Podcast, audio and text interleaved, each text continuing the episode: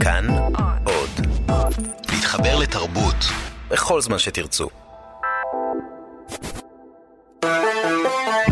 פסטיבל כאן.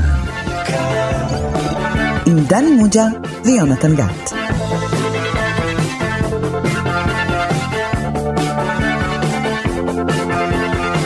שלום לכם, אתם אה, שוב איתנו בפסטיבל כאן, תוכנית הקולנוע הרדיופונית של תאגיד השידור הציבורי. אני יונתן גת, ומולי יושב ראש המחלקה לקולנוע בבית ברל, שהגיע לפה הפעם עם אופניים, דני מוג'ה. אהלן. שלום יונתן גת. היה לי פאנצ'ר, בגלל זה איחרתי. באמת? תגיד, נעלת את האופניים היטב, כאילו עם הקריפטונייט ומה שצריך?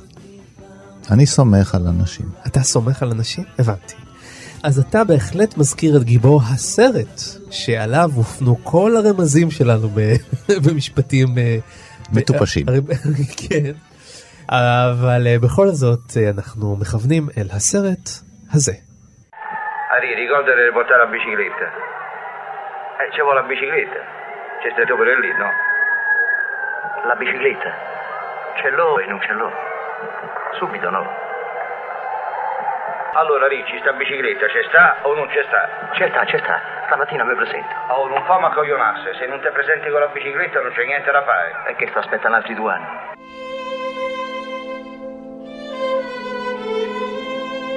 כן, שמענו אה, קטע מתוך סרט המופת, שבאמת אחריו אפשר לחתוך ורידים, גונבי האופניים של ויטוריו דה סיקה משנת 1948. זה הזמן להגיד שדני מוג'ה מפנטז שנדבר על הסרט הזה עוד מאז שהתוכנית שלנו יצאה לדרך. ודני מוג'ה, למה כל כך חשוב לך לדבר על סרט כזה? טוב, אתה יודע, יש לי חולשה לסרטים איטלקים. וצריך פה להסגיר את זה שאתה בעצם יש פה קונפליקט אתה מנוגד עניינים פה באופן מוחלט זאת למה? מכיוון שהשם האמיתי שלך הוא דני אנג'לו מוג'ה מה שמסגיר את היותך איטלקי. אני נולדתי בארץ, אבל כן, אני בן למהגרים מאיטליה, בהחלט. כן אל תטשטש את הראיות. לא, לא, לא, לא, אני... כן. היו לי בעיות עם זה רק בגיל צעיר מאוד, כשהייתי ב- ביסודי, כן. לא אהבתי את זה שהיו לי סנדלים לבנים. הבנתי.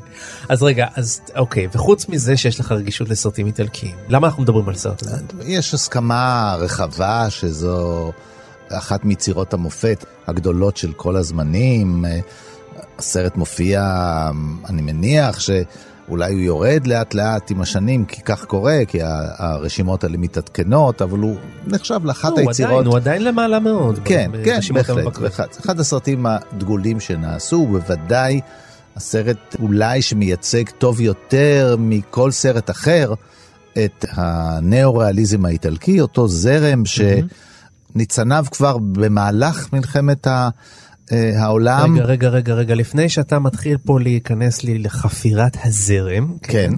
אתה מסוגל לעשות תקציר במבטא איטלקי? תראה, זה, אני אעשה את זה ללא מבטא. אמ, בבקשה. הנה.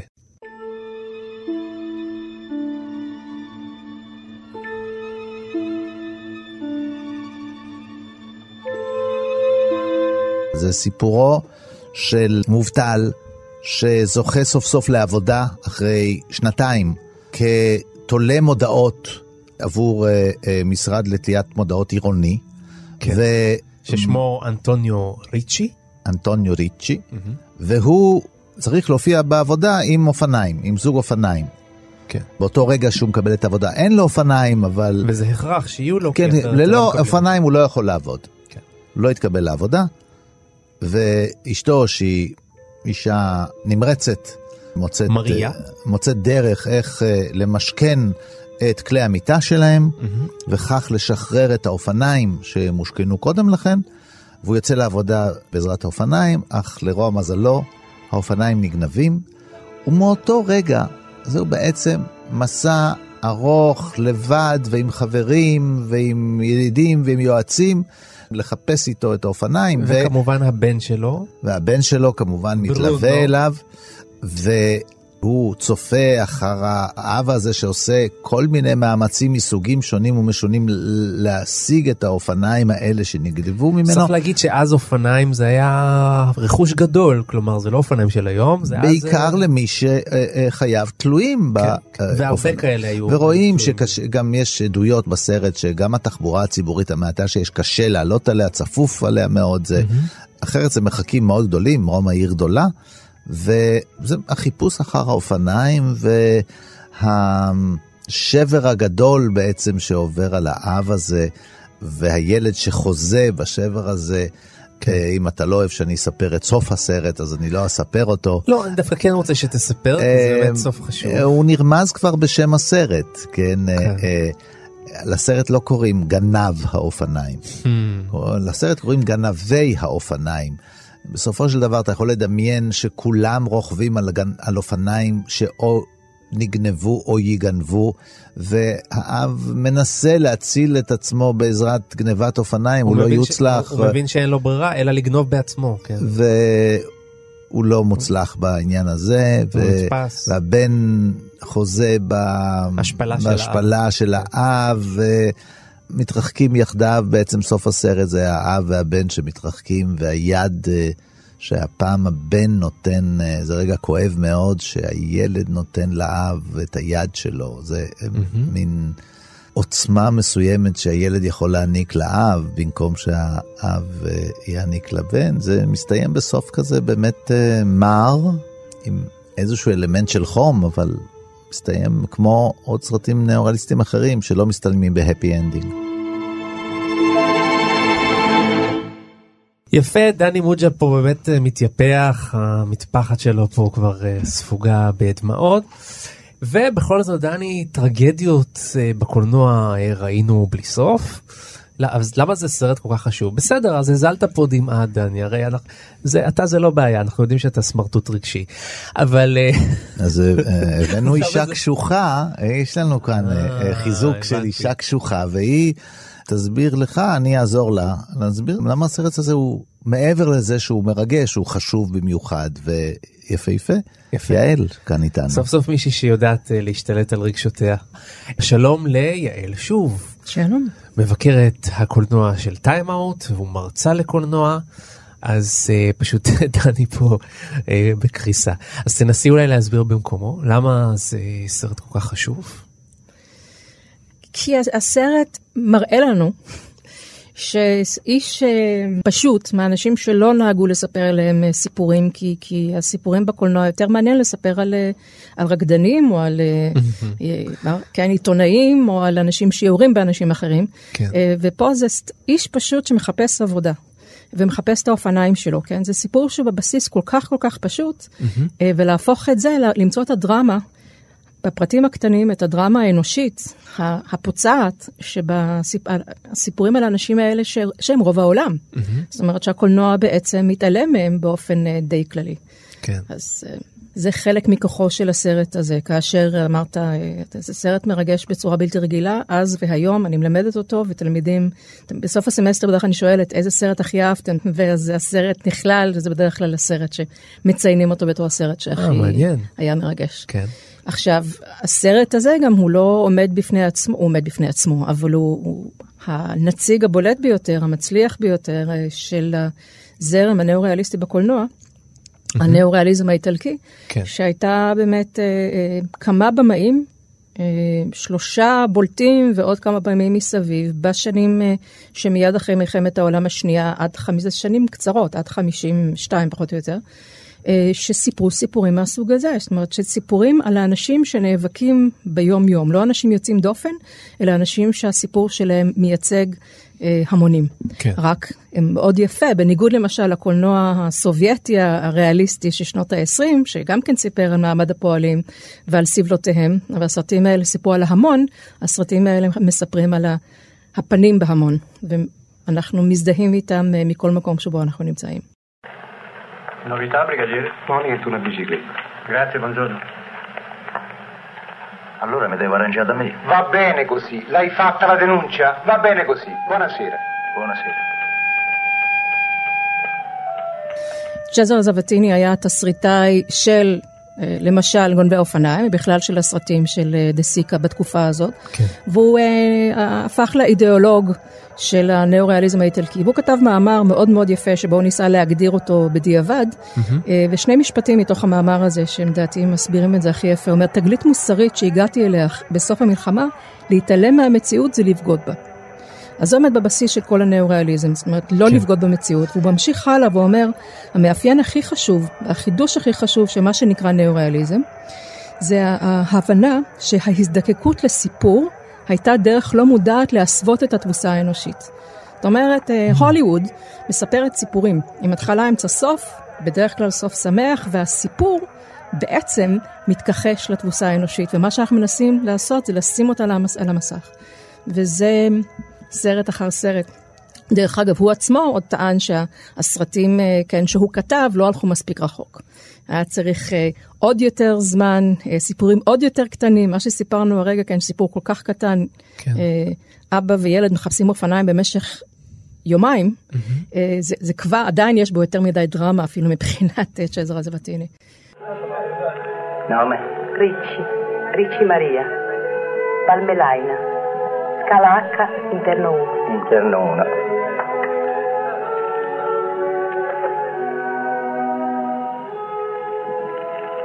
1. Interno 1. Uno, due, tre, quattro, cinque, sei, sette. Uno, due, tre, quattro, cinque. Grazie. Buongiorno. עכשיו, מעבר לאידיאולוגיה הזו, הייתה להם אידיאולוגיה אסתטית. חלקה מנוסחת, חלקה שאנחנו רואים אותה בדיעבד, אבל העיקרון היה להתאים בעצם את איך שאתה עושה את הסרט לרעיונות האלה. ולכן ההפקות האלה למשל לא יכולות להיות הפקות יקרות מאוד. אם אתה עוסק בעוני, אתה צריך לעשות הפקה שהיא מטבעה תהיה זולה. למשל, אם אני רוצה להיות אותנטי ולהציג את הפנים האמיתיות של האנשים שאני פוגש בקרב ההמון, אני לפעמים כדאי שאני אשתחרר מהרעיון שהמפיקים היו מאוד רוצים שאני אקח שחקנים מפורסמים. כי שחקן מפורסם מראש אני יודע עליו משהו שהוא מעבר לדמות שהוא מגלם, ואז הוא לא יהיה, במאה אחוז, אני לא אאמין שזה הדמות הזאת. אה, ולכן הרבה אנשים שהם לא שחקנים, אה, גילמו תפקידים בסרט הזה, השחקן הראשי, זה התפקיד הראשון בחייו, והוא לא שחקן במקצועו, והוא מגלם את התפקיד הזה בשל העובדה שהוא תואם את הדמות כפי ש... אה. הוא היה עובד. מפעל. למברטו כן, מג'ורני היה עובד. מפעל, אה, כאשר אה, דה סיקה מספר שדייוויד אורסלזניק רצה להפיק לו את הסרט בינתיים שהוא ילהק את קרי גרנט לתפקיד ראשי, והוא ויתר על קרי גרנט לצורך אה. האותנטיות, כן. כן. יותר מזה. היו גם נפילות בגלל העניין הזה, כי באמת אתה יכול למצוא מישהו שאפילו יש לו כישרון משחק, והוא יכול לשחק את הדמות כי הוא קרוב ומבין אותה, אבל הוא מתקשה למשל לעשות טייק שמיני. כן. כי אה, פה צריך את הפרופסיונליות, המקצועיות של השחקנים, ו... אה, אבל אני רוצה להוסיף על זה עוד, כי אפשר לראות את האסתטיקה של מה שהם עושים. ראשית, הצילומים הם, אה, אם אה, אולפני צ'ינט שיטה היו המקדש של עשיית הקולנוע בימי הקולנוע הפשיסטי, אז פה יש קריאה, גם משום שזה זול יותר, אבל גם משום שזה אותנטי יותר, לצאת החוצה ולצלם בחוץ. נוסיף על זה את העובדה שהרבה מן הסרטים האלה, כן, יש בהם במרכזם דמות. אחת, אה, לפעמים אפילו, כמו שהזכרנו קודם, אומברטו דה, זה סרט אחר של אה, דה סיקה, שעוסק באיש אחד, ושמו בכותרת הסרט, אבל האנשים האלה הם לא אנשים יוצאי דופן, יש להם סיפור מייצג, ולכן מאוד חשוב שנראה את הקהילה שמתוכה הם יוצאים. זה כמו שלפנו דמות אחת, אבל יכולנו לקחת דמות אחרת. גם להם היה סיפור, ולכן, אם בודקים למשל את השפה הקולנועית, את המבע הקולנועי, יעדיפו את ה long shot על פני הקלוזאפ, כי הקלוזאפ מבודד את הדמות מן הסביבה, וה long shot נותן לנו תחושה שהוא שייך לקבוצה שלמה. בגונבי האופניים, גם בשם, כן, שיש פה גנבים רבים, יש המון סצנות. כשהוא נוסע ברחוב, הוא לא יראה מטאטא רחובות, הוא יראה קבוצה של מטאטאי רחובות. אה, עדרים של אופניים, ולא אופניים בודדים, אה, אה, זוג פה, זוג שם. זאת אומרת, כשהוא מקבל את העבודה הזאת, אז הוא אחד מתוך קבוצה.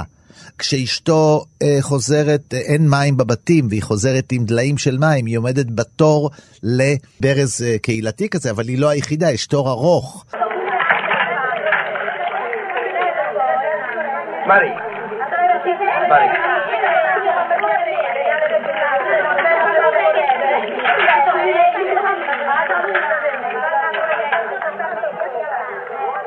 Che? Che è successo?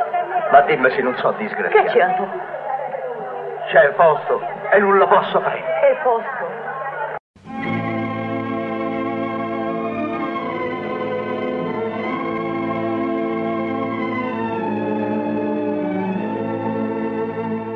והביטוי המובהק ביותר לעובדה שלא מדובר פה בסיפור פרטי, זה רגע שעשוי, רגע גם של תודעה, זה הרגע שבו הם באים למשכן את כלי המיטה שלהם, הסדינים. הסדינים, אלה הסדינים שהם קיבלו לחתונה, מהמם. כן?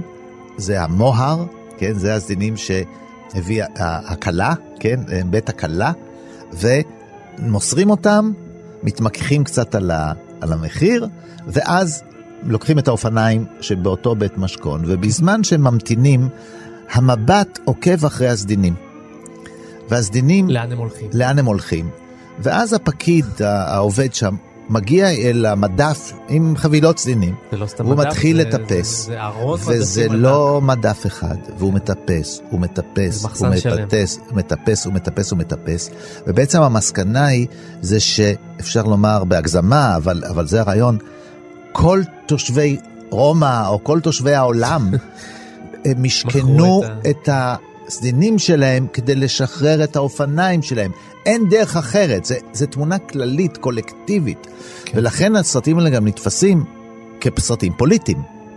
כי הם אומרים משהו על החברה, על חוסר המוצא, על העובדה שהאדם צריך לדאוג לעצמו לבדו. הוא יוצא למסע הזה, אין לו למי לפנות. הוא יוצא, ובסרטים הנאורליסטיים הרבה פעמים הבירוקרטיה לא משתפת פעולה, היא לא דואגת, היא, תפקיד שלה היה לדאוג לאזרחים האלה, ואנחנו צריכים לזכור שזה בתקופה היסטורית, ממשית. אנחנו, אה, לפני שלוש שנים אה, הסתיימה מלחמת העולם, ואפילו לא הסתיימה, כמו שוודאי נשמע בקרוב.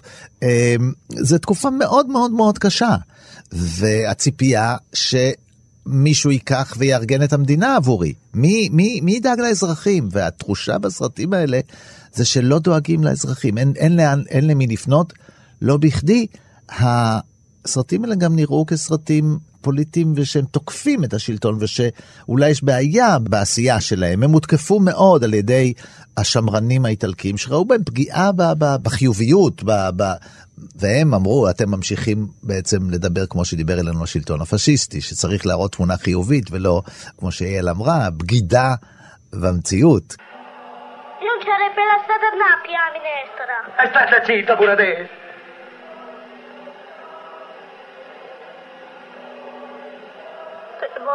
E mo che fai? Mannaggia. Anna, poi cammina. No, ci voglio venire. Anna, voglia via. No, Vuoi venire o non vuoi venire? no, non voglio venire. Bruno. Andiamo, muovete. Ma guarda che razza di ragazzina, andiamo. No, perché mi avete dato? Perché te lo meriti. Anna, mo cammina. No, non ci voglio venire. Vattene via te. Va avanti, muovete.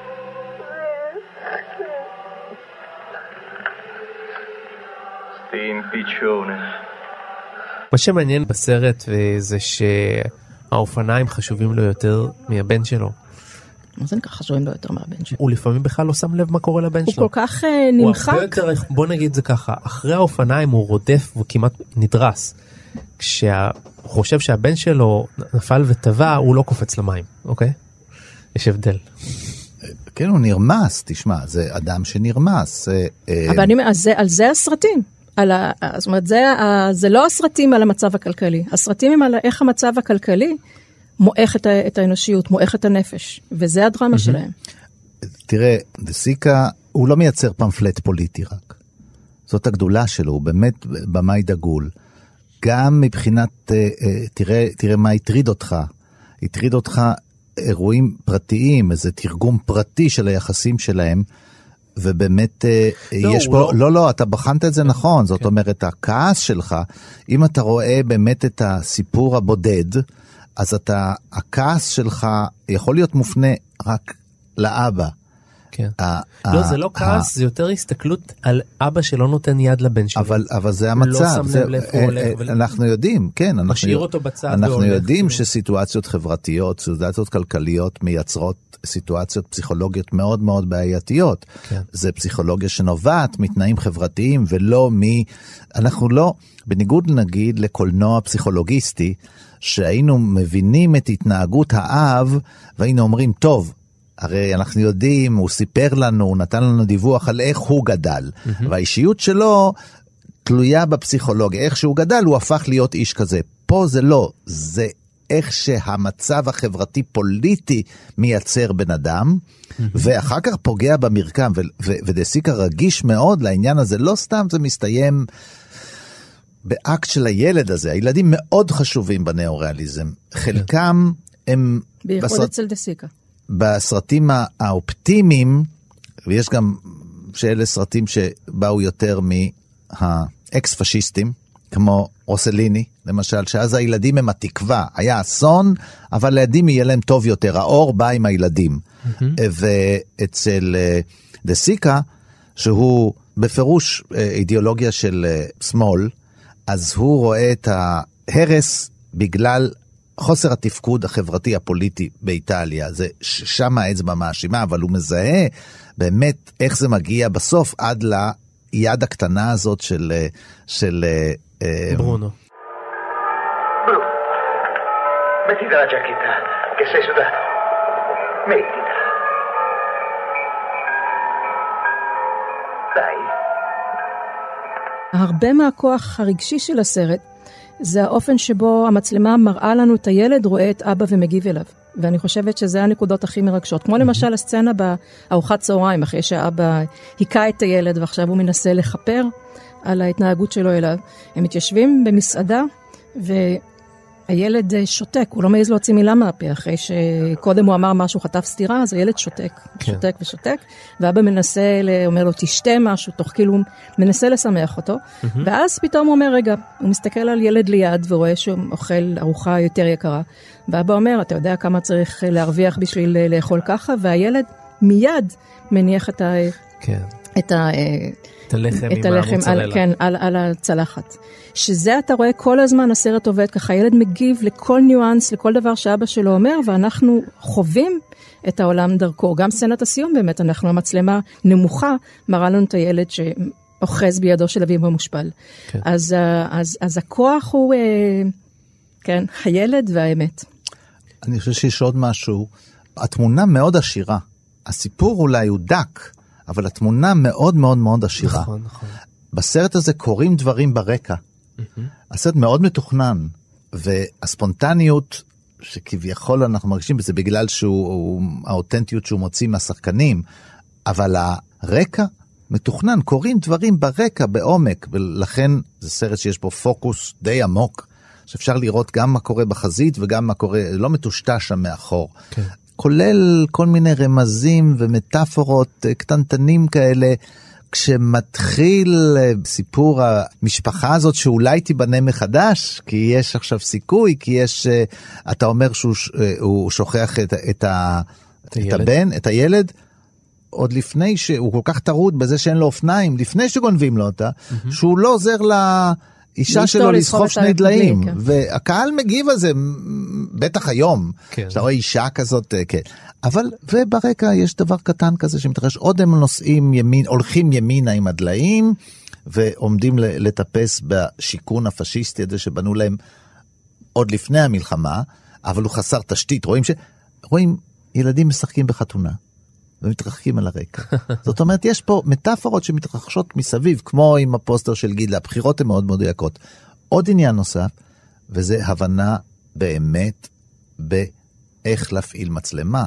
וואו. זה מאוד אלגנטי, זה לא סרט, אה, אה, אה, לפעמים חושבים ניאו-ריאליזם, טוב, ניקח מצלמה, זה היה בזול, לקחו מצלמה על הכתף, צילמו, לא, לא, ממש לא, זה עשוי בתכנון, באלגנטיות, המצלמה יודעת איפה להיות, יש איזה פיוט ויזואלי שמפצה על אה, באמת היעדר ההתרחשות ושלא חותכים אותה באמצע, אם אישה צריכה לסחוב דליים מן הברז עד הפתח של השיכון, אז אנחנו נראה את כל הדרך, ואת כל הדרך כדי שזה יהיה לנו כבד קצת על הנשמה, יחד עם הכובד על הידיים שלה. כן. אבל האלגנטיות, השמירה על הפריים, שכל הזמן, והדבר, ש... העובדה שיש מאחורה מה לראות, מעשירים את החוויה הוויזואלית שלנו, וזה מאפשר לנו להסתכל על תמונה כל כך ארוכה. יש לו, אה, גם הוא אוהב להסתכל על אנשים אחרי שהגיבור עזב את- את הפריים. הוא לא, הוא לא חותך מיד. אה, אנחנו, למשל, כשהוא תולה, אה, מתחיל לתלות את המודעות, אה, אנטוניו, המצלמה עוזבת אותו רגע, מסתכלת אה, שמאלה, כששני ילדים קבצנים, אחד עם אקורדיון, רץ אחרי איזה איש ומבקש ממנו כסף. והילדים האלה לא נראה אותם יותר, אבל אתה נותן את התחושה המלאה של העולם באמת שמסביב כל הזמן.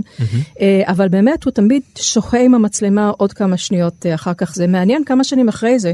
הוא צילם סרט בשביל אה, המפיק אה, דיוויד אוסלזניק, תחנה סופית, שזה מין רומן רומנטי עם אה, שני שחקנים אמריקאים. וסלזניק, שלקח אותו בגלל שהוא היה במאי כל כך אה, מוערך ומצליח, לא אהב את הסרט שהוא קיבל, מפני שדה סיקה צילם מבחינתו המון דברים מיותרים.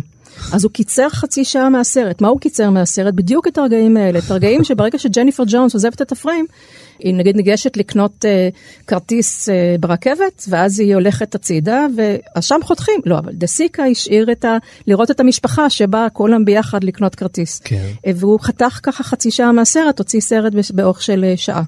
וזה נותן המון, כן, על הקצב של הסרטים האלה, והתחושה באמת המלאה, האמיתית, העשירה של החיים.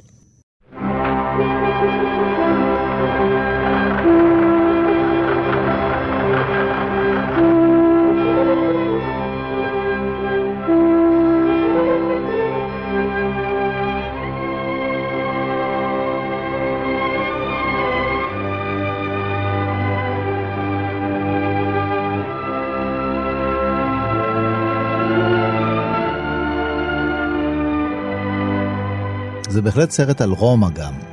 אה, את אמרת אודיסאה ברומא, אתה יודע, כשנכנסתי היום לאולפן, פגשתי את אה, כתבנו בוקי נאה, שעושה סיורי פשע בתל אביב. כן. אז אם אתה נוסע לרומא, אתה יכול לעשות סיור בעקבות גנבי האופניים, כן. וכדאי לעשות אותו ביום ראשון, כי יש סצנה אותנטית מאוד, שביום ראשון הם הולכים לשוק הפשפשים, לפורטה פורטזה. מהמם. שוק שמתפקד גם היום, שגם היום מושך תיירים, הוא כבר לא כל כך אה, מתפקד בדיוק כמו שתפקד השוק אז. התפקיד שלו בקהילה האיטלקית היום, כמובן, בחבר, בחיי רומא הוא שונה קצת כמובן, אבל אה, אפשר לבקר בכל המקומות האלה שחלקם השתנו מאוד וחלקם השתנו מעט מאוד, ובאמת העניין שלו עם העיר, גם אפשר לחבר אותו לעוד שני סרטים שהוא עשה. אחד זה שושה, מצחצחי הנעליים שמתרחש בנפולי, ונס במילאנו, שמתרחש במילאנו, שלושת הערים הגדולות של איטליה, שגם הן, כל אחת משתקמת בדרך זו או אחרת אחרי מלחמת העולם. ואיתנו נמצא עורך חדשות החוץ של אה, וואלה ניוז, אורן נהרי. אהלן. איתכם ברוחו גם אם לא בגופו. אכן. אורן, תן לנו קצת קונטקסט של איטליה של אחרי מלחמת העולם השנייה. בתום המלחמה, איטליה נמצאת, אמנם לא רומא, אבל נמצאת בעיי חורבות. נאפולי, שזה תמונות אה, מזעזעות ביותר, ואפשר לקרוא את הזיכרונות של סופיה לורן אם אנחנו בענייני עולם הקולנוע. כן. אה, ויש לנו אה, במקומות אחרים שבהם התנהלו קרבות, שבהם התנהלו מלחמות. כמובן מחסור נוראי בכל המוצרים.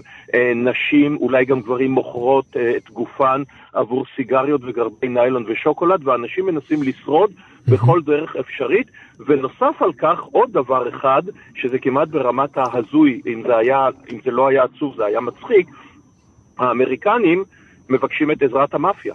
הם רוצים את עזרתו של לקי לוציאנו ואחרים, כדי שהפלישה לסיציליה במיוחד תעבור חלק. וכשהם מגיעים לסיציליה, הם מגיעים אל בתי הכלא, ושואלים את האנשים על מה נכלאתם, הם אומרים היינו מתנגדי משטר, והם מוציאים את האנשים האלה, והופכים אותם לראשי הערים וראשי המשטרה, כאשר חלק ניכר מהאנשים האלה היו אותם אנשים שהיו בכלא כי מוסוליני מנסה לשבור את המאפיה וכולא את אנשיה בלי משפט. אז היו שם אכן אנטי-פשיסטים ומאפיונרים, כולם באותה דייסה מעורבבת, בקיצור, תקופה מאוד מאוד קשה.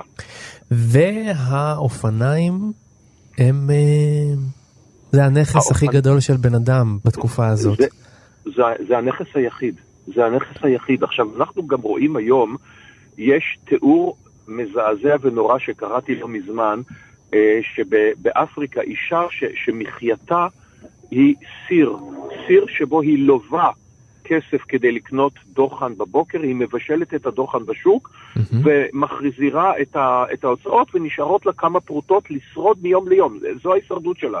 אני לא מדבר על חיסכון, לא מדבר על שום דבר אחר. Mm-hmm. והסיר שלה נגנב. ו, ובזאת נחרט עצם קיומה. אין לה mm-hmm. שום אפשרות לקנות סיר אחר. מה מבדיל בין חיים לבין מוות? וזה בעולם היחסית תקין, נקרא לזה, של היום. אז באותה תקופה, אותו אדם שאומר, אוקיי, ממה אני אפרנס את משפחתי, אני אתחיל לחלק דברים, יהיה לי את זוג האופניים הזה, וכשזוג האופניים הזה נגנב, באותה עת זה יכול להיות מה שמפריד בין חיים לבין מוות ברעב. הסרטים האלה, בעיקר אלה ש... אמ, שיצאו מ-47-8 והלאה, נראו כמו חשיפה של משהו שהוא לא נעים לרשויות. יש בהם אלמנט של אה, אזרחים שנתקלים בממסד שלא דואג להם, שלא יכול אה, לספק להם אה, קורת גג, שלא יכול לספק להם פרנסה. קשוח, והם הואשמו בזה שהם, בגלל שהסרטים האלה הייתה להם הצלחה, הם הואשמו בזה שהם מחפשים, לאמריקאים דווקא מאוד אהבו אותם, זה היה נוח לאמריקאים אולי לראות את איטליה ככה, אבל נתפסו כמי שמכבס את הכביסה המלוכלכת בחוץ. ממש, עצם העובדה שמדברים בריש גלי על עוני ועל מצוקה, בעיני השלטון כביכול החדש, נתפס כבגידה, כ... כן. אה, איזה, איזה מזל שמדובר רק על איטליה אז ולא, רק על, ולא על מדינות כיום, שבהן כיבוס הכביסה המלוכלכת יכול לעיתים להיחשב mm-hmm. כבגידה. אני בגלל זה, כן. אה, אני בגלל, אם שמת לב, אני אתה פתאום... אתה מרים להנחתה. אני, לא, כן. לא, לא, לא, אני פתאום השתנקתי. בזמן שדיברתי כן. איתך, אני לא סיימתי את המשפט בגלל שפילחה את, ה, את המוח שלי, המחשבה הזאת. דני, למה, לא, אתה יודע מה? אה, אנחנו יכולים, אתה, זה, ברוסיה, החודש אה, אסרו להקרין סרט על אה, מותו של סטלין, כי הוא שם לצחוק את סטלין, וזה סטלין, לא תגיד, אה, אתה יודע, ממשל לא מתוקן, כי אסור לצחוק על סטלין, כי זה שם לבושה את הצבא האדום ואת הגבורה וכולי וכולי. ולחוק הפולני אין צורך להרחיב. אז נחזור לענייננו לאיטליה. חל, הסרטים האלה, אתה יודע, הם היו, הם, הם, הם, הם פורצי דרך, ודאי במבט לאחור, והם זכו להצלחה. כשאתה אומר הצלחה בארצות הברית, אני מניח זו הצלחה בעיקר בקהל הסינמטקים, אני לא מניח שהם הוקרנו לקהלים או אדירים. או אפילו באוז... או על ידי האקדמיה, חיבוק על ידי האקדמיה, אוסקרים. בוודאי, אה, אה, בוודאי. אה, יותר בוודאי, מאשר בוודאי. באיטליה עצמה. נכון, כי באיטליה עצמה, ואם אנחנו נישאר לרגע בעולם הקולנוע, דני, אני מזכיר לך שבתקופת המשבר הגדול, מה היו הסרטים הכי פופולריים? ה musicals. פרד אסטר וג'ינג'ר רוג'רס מחוללים בצילינדר, בחליפת, בחליפה black tie, בשמלות נשף, עולם, אתה יודע, מנותק לחלוטין עם כל התפאורות המרהיבות, הבאמת מרהיבות, של אה, מאות רקדניות יוצאות מתוך עוגה וחוזרות אל עוגה, זה והדרמות החברתיות. קצת אה, של אולפני וורנר, כן, סרטי הפילם נואר. אבל כן, היה פה גם ניתוק, כי מסתבר שוב נלך רגע לקולנוע, ישנו סרט שנקרא, אם אינני טועה, דני יתקן אותי, אה, מסעות סליבן, הבמאי פרסטון סטארג'ס, על אותו במאי שיוצא לחפש את החזון העמוק והמריר באמריקה שקורסת אל תוך עצמה במשבר הגדול, 25% מובטלים, אלפי טנקים פושטי רגל, הכל. אבל מה הוא מגלה?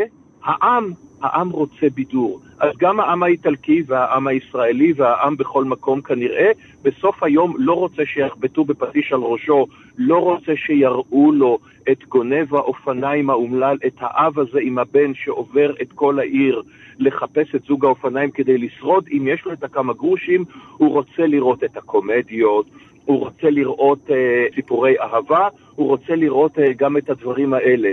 השאלה הנצחית, אם קולנוע הוא אומנות או בידור ואיפה הקווים ביניהם, אה, כנראה פה מקבלת אה, תשובה מעניינת. נכון מאוד. אבל תגיד אורן, למה בעצם אה, במאי מוציא סרט שמציג את המדינה שלו בצורה כזאת, כשבאמת אפשר לעשות עוד אסקפיזם? אז קודם כל, באותה תקופה, האומן, ואנחנו לא נלך פה לתיאוריית העותר וכולי, אבל האומן רוצה להציג את המציאות שמול עיניו. כן. והאנשים האלה הם אומנים, והם אומנים דגולים, והם משתמשים באמצעים שיש בידיהם כדי להראות מציאות. זו המשימה שלהם, להראות מציאות בצורה הטובה ביותר, אה, והם עושים את זה.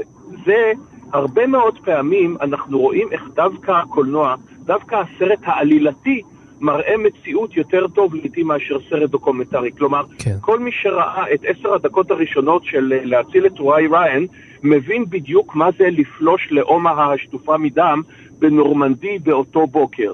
מבין את זה מצוין יותר טוב מכל סרט בשחור לבן מאותה תקופה. עכשיו, האנשים האלה באים להראות את המציאות שלהם, והם רוצים לעשות את הסרט הנכון, את הסרט החשוב, לא בהכרח את הסרט אה, שיביא עוד כמה אה, לירטות לכיסם או לכיס האולפנים, וצריך לומר, עם הביקורת, עם המדינה, עם הכל, שאפשרו להם לעשות את זה, שזה איך- לא מובן מאליו. אז איך זה באמת קרה? אני לא יודע? לומר לך. זה איזשהו נס, אני לא אגיד חד פעמי, אבל באותן נסיבות זה היה איזשהו מפגש באמת חד פעמי שאפשר את קיום הסרט הזה. אם זה היה כמה שנים קודם, או לחילופין כמה שנים אחר כך, זה לא היה קורה, מה שנכון לגבי הרבה מאוד יצירות אומנות, כולל יצירות קולנוע. אורסון ווילס היה מחכה עוד שנתיים שלוש, לא היה יכול לעשות את, Citi- את אה, Citizen Kane לצורך העניין. הממשלה שלחה אה, מכתבים והם עשו, אומרת, חופש המימון, לא המצאנו אותו. הם התחילו, כשהם התחילו לתמוך בסרטים איטלקים, הם דאגו לא לתמוך בסרטים האלה, אוקיי? מבחינת המדינה. אבל הסרטים הראשונים לא נעשו בתקציב של מדינה, הם נעשו בפרוטות ממש, משאריות של אה, פילם ושל מצלמות. אפשר, עם- בלי שחקנים, ברחוב, אפשר לעשות סרט אה, בזול. כן. והמדינה לחלוטין עצרה אה, מהכיוון שלה את הסרטים בסביבות 52-3, זה די נגמר. כן. וצריך לזכור, אפרופו מה שיעל אמרה, באותן שנים איטליה בברדק מוחלט. היא בברדק מוחלט עד עצם היום הזה, אבל אחר, ואז יש לך חופש פעולה, אף אחד לא יודע בדיוק מה הסמכויות, ומי אחראי, ומה עושים, ואתה עושה את זה רחוק מעיני השלטונות, אה, ועל כן זה, זה מסתדר וזה מתארגן, כל עוד אתה לא מבקש רישיונות ונכנס לביורוקרטיה, אפשרי היה. אחר כך כבר לא. אורן נהרי, עורך חדשות החוץ של וואלה ניוז, תודה רבה. תודה לכם ולהתראות. להתראות. תודה.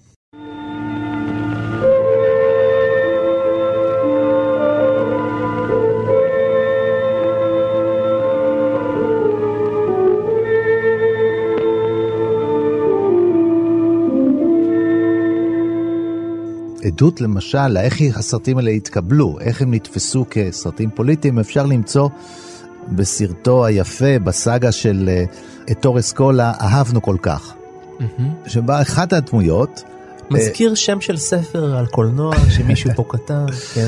דני מוג'ה כתב ספר כזה שנקרא אהבנו כל כך, 100 סרטי מופת. בכל אופן, כן, הנה עשיתי לך קידום. כן. אה, בכל אופן, יש שם דמות שהיא בשלב מסוים אחרי המלחמה הוא מורה.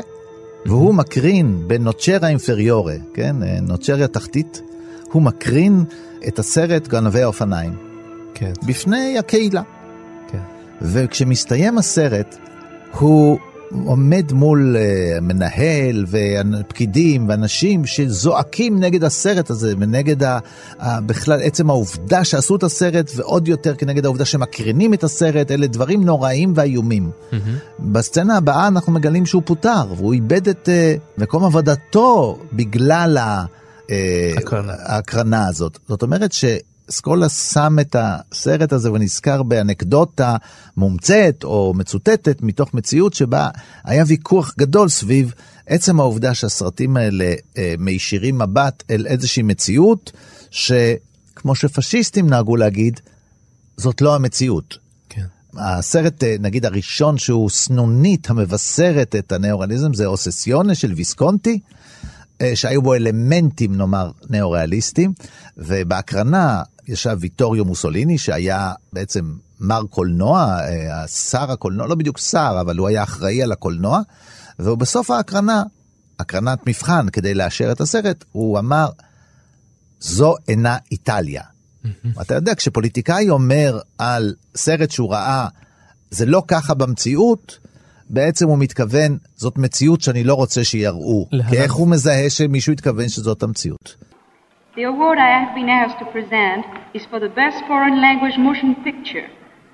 It goes to that magnificent Italian film, The Bicycle Thief. ודה סיקה, הבמאי, קודם כל יש לנו חשבון ארוך עם דה סיקה, הוא לקח לנו שני אוסקרים. הוא לקח לאפרים קישון שני אוסקרים, פעם אחת עם uh, אתמול, היום ומחר, שניצח את סאלח שבתי שלנו, ופעם שנייה עם האגן של uh, פינצי קונטיני, שניצח את uh, השוטר אזולאי. פעמיים אפרים קישון היה מועמד, פעמיים ויטורי דה סיקה לקח לו את הפרס. אבל, אבל הגן של פינצי קונטיני זה בעדנו, כי זה סרט על השואה. נכון. אתה יודע, הגן של פינצי קונטיני לא הוא קיבל את האוסקר. כי זה כן. סרט זר וקיבל תור מפיק. המפיק, נכון. והמפיק הוא משלנו, ארתור כהן. ארתור כהן, נכון. ירושלמי. בעצם עד אה, שנות החמישים לא היה אוסקר לסרט הזר. נכון. כשהמציאו את הפרס הזה, זה פרס שנועד, אה, כן, לכבד את הקולנוע האמריקאי. כשהתחילו להגיע הסרטים האלה מאירופה אחרי המלחמה, ולא ידעו מה לעשות, איך אי אפשר, זאת אומרת, הרעיון היה, אי אפשר היה להתעלם מהסרטים מהאיכות שלהם. ואז אה, בעצם בשנים הראשונות שהתחילו להתייחס בכלל לסרטים אירופאים, וזה דה סיקה, סרט אחר סרט, כן?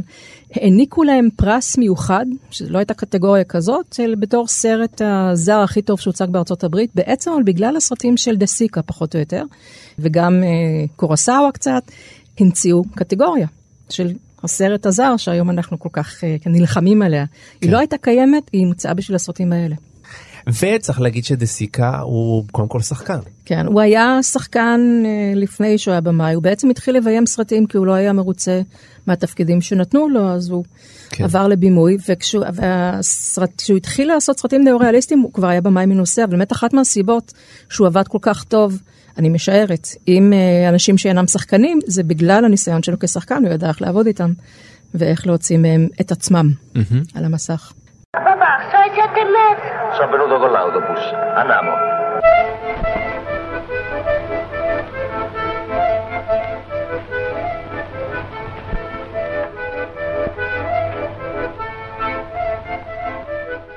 אתה תיארת קודם את הסוף של גנבי האופניים.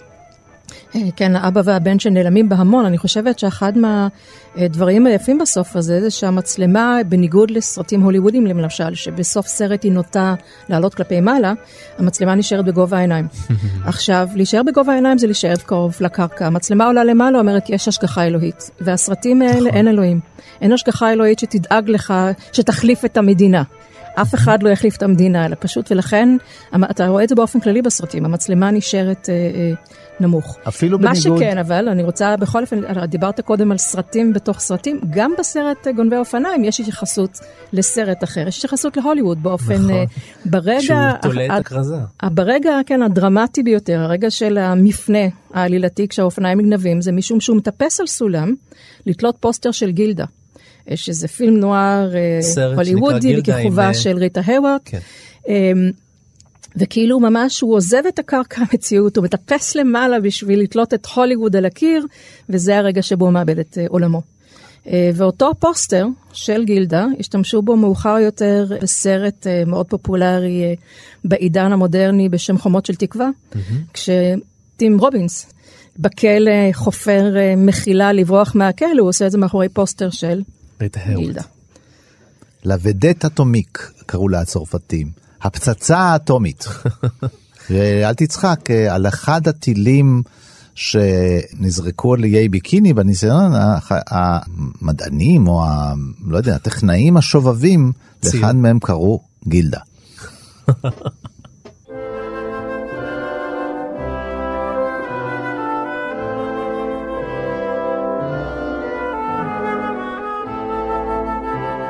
טוב, אנחנו מתקרבים לסיום, וכרגיל אנחנו ממליצים לכם על עוד סרטים, או מאותו היוצר, או מאותו ז'אנר, או משהו אסוציאטיבי שעולה לאורחנו כאן בראש. האורחת שלנו, יעל, שוב, על מה תמליצי? אני רוצה להמליץ על סרט בשם העגילים של מדאם דה. כן. סרט צרפתי של אה, מקס אופולס מ-53, שזה מין אה, סרט מאוד מאוד אלגנטי על אה, החברה הגבוהה בסוף המאה ה-19, מאוד לא ניאו-ריאליסטי, על אה, הגילים, על אישה אה, נשואה לגבר עשיר שמוכרת את העגילים שלה בגלל שהיא נכנסה ל... אה, חובות, זה הגילים שבעלה נתן לה לחתונה, והגילים האלה עושים מסע ועוברים יד ליד, והסרט עוקב אחרי הגילים, עד שהם חוזרים אליה בסוף דרך המאהב שלה והיא מסתבכת. אה, ולמה אני מדברת על הסרט הזה? כן. מפני שאת המאהב מגלם ויטוריו דה סיקה. כן. אה, שחקן, כאמור, מאוד אלגנטי, וזה הסיפור האהבה האמיתי שלה בסרט, והטרגדיה בסופו של דבר שלה איתו. זה סרט מופלא בסגנון... אה, מצלמה מסתחררת עם הדמויות שעולות ויורדות במדרגות מעוגלות. אה, זה, זה סרט שהוא כל כולו אה, פיוט ואירוניה מעמדית, והוא מאוד מופלא, וגם הזדמנות לראות את האיש האלגנטי מאוד שעמד מאחורי המצלמה במקרה של הסרטים הנאוריאליסטיים. דני? אני רוצה להמליץ על סרט בשם סייקלו. Mm-hmm. כמו ששומע, כן, זה תלת אופן, סרט וייטנאמי מ-95 של אה, טראנן הונג. זה סרט שלא סתם קוראים לו, האופניים הם, תלת אופן זה הכלי ההכרחי כדי לתפקד בחברה שבה מביאים דברים, לוקחים דברים, מסיעים דברים. אה, יש מאפיה שעוסקת אה, ונותנת רישיונות למי שמותר לו לנסוע על האופניים האלה. והכל סביב אה, הסייקלו, האופניים האלה, ובהחלט במודע, הסרט יש בו אלמנט חברתי, והוא גם סרט מאוד מאוד אלגנטי מבחינת האופן שבו הוא צולם, ואני חושב שאם יש אה, השפעה עצומה של גנבי האופניים ושל הניאורליזם על הקולנוע העולמי, אז הנה דוגמה אחת של השפעה ויצירה בעיניי מופתית.